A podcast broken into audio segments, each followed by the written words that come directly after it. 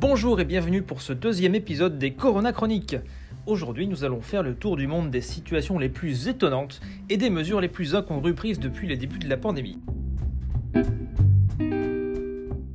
Et on commence par le Chili, où la police a confisqué 32 armes à feu anciennes à un musée, sous prétexte que le propriétaire du musée ne les avait pas déclarées. Apparemment, il n'avait plus de fusils disponibles à la police, ils sont allés se servir là où ils pouvaient. Au Chili encore, on avait fait passer une loi il y a quelques mois en pleine crise sociale interdisant aux manifestants de se masquer le visage.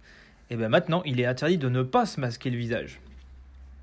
On passe au Rwanda, où un habitant d'un village enfreint la loi et décide de sortir malgré le confinement et se fait bouffer par un crocodile. Au Mexique, un fan de Batman utilise son costume et sa Batmobile fait maison pour faire respecter la quarantaine dans les rues. Il voulait venir avec Robin, mais il ne pouvait pas à cause de la distance obligatoire, c'était trop étroit dans la Batmobile. Mais d'ailleurs, il a surpris un couple en plein débat sexuel sur un parking dans leur voiture. À mon avis, le mec, quand il a vu Batman frapper à la ville, ça lui a tout coupé.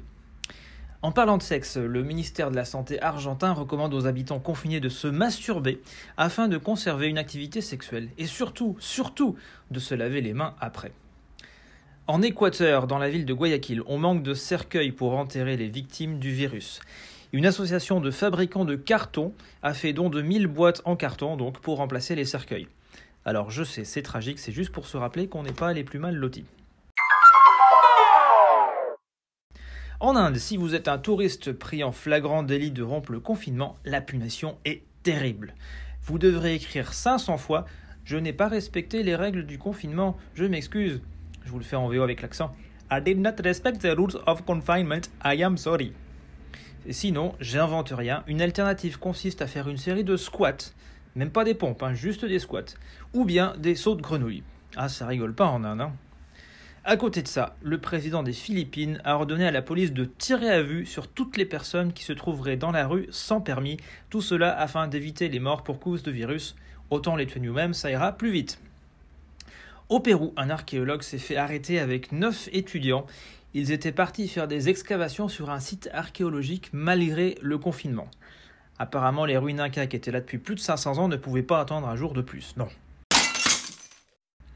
Aux États-Unis, une femme a léché dans un supermarché l'équivalent de 1800 dollars en produits alimentaires et en bijoux, avec une logique implacable.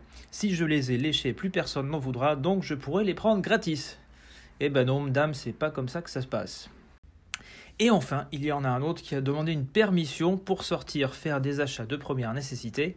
En réalité, il allait retrouver son dealer au coin d'une rue et s'est fait embarquer par la police. Maintenant, très sérieusement, pour les accros à la drogue, obtenir sa dose devient une première nécessité. Alors peut-être qu'il faudra aller raviter les consommateurs de coke à leur domicile pour éviter qu'ils pètent les plombs. Parce qu'un drogué en entendement, c'est capable de tout. Tout comme nos politiques d'ailleurs, hein. je ne sais pas ce qui est le plus dangereux pour la société finalement.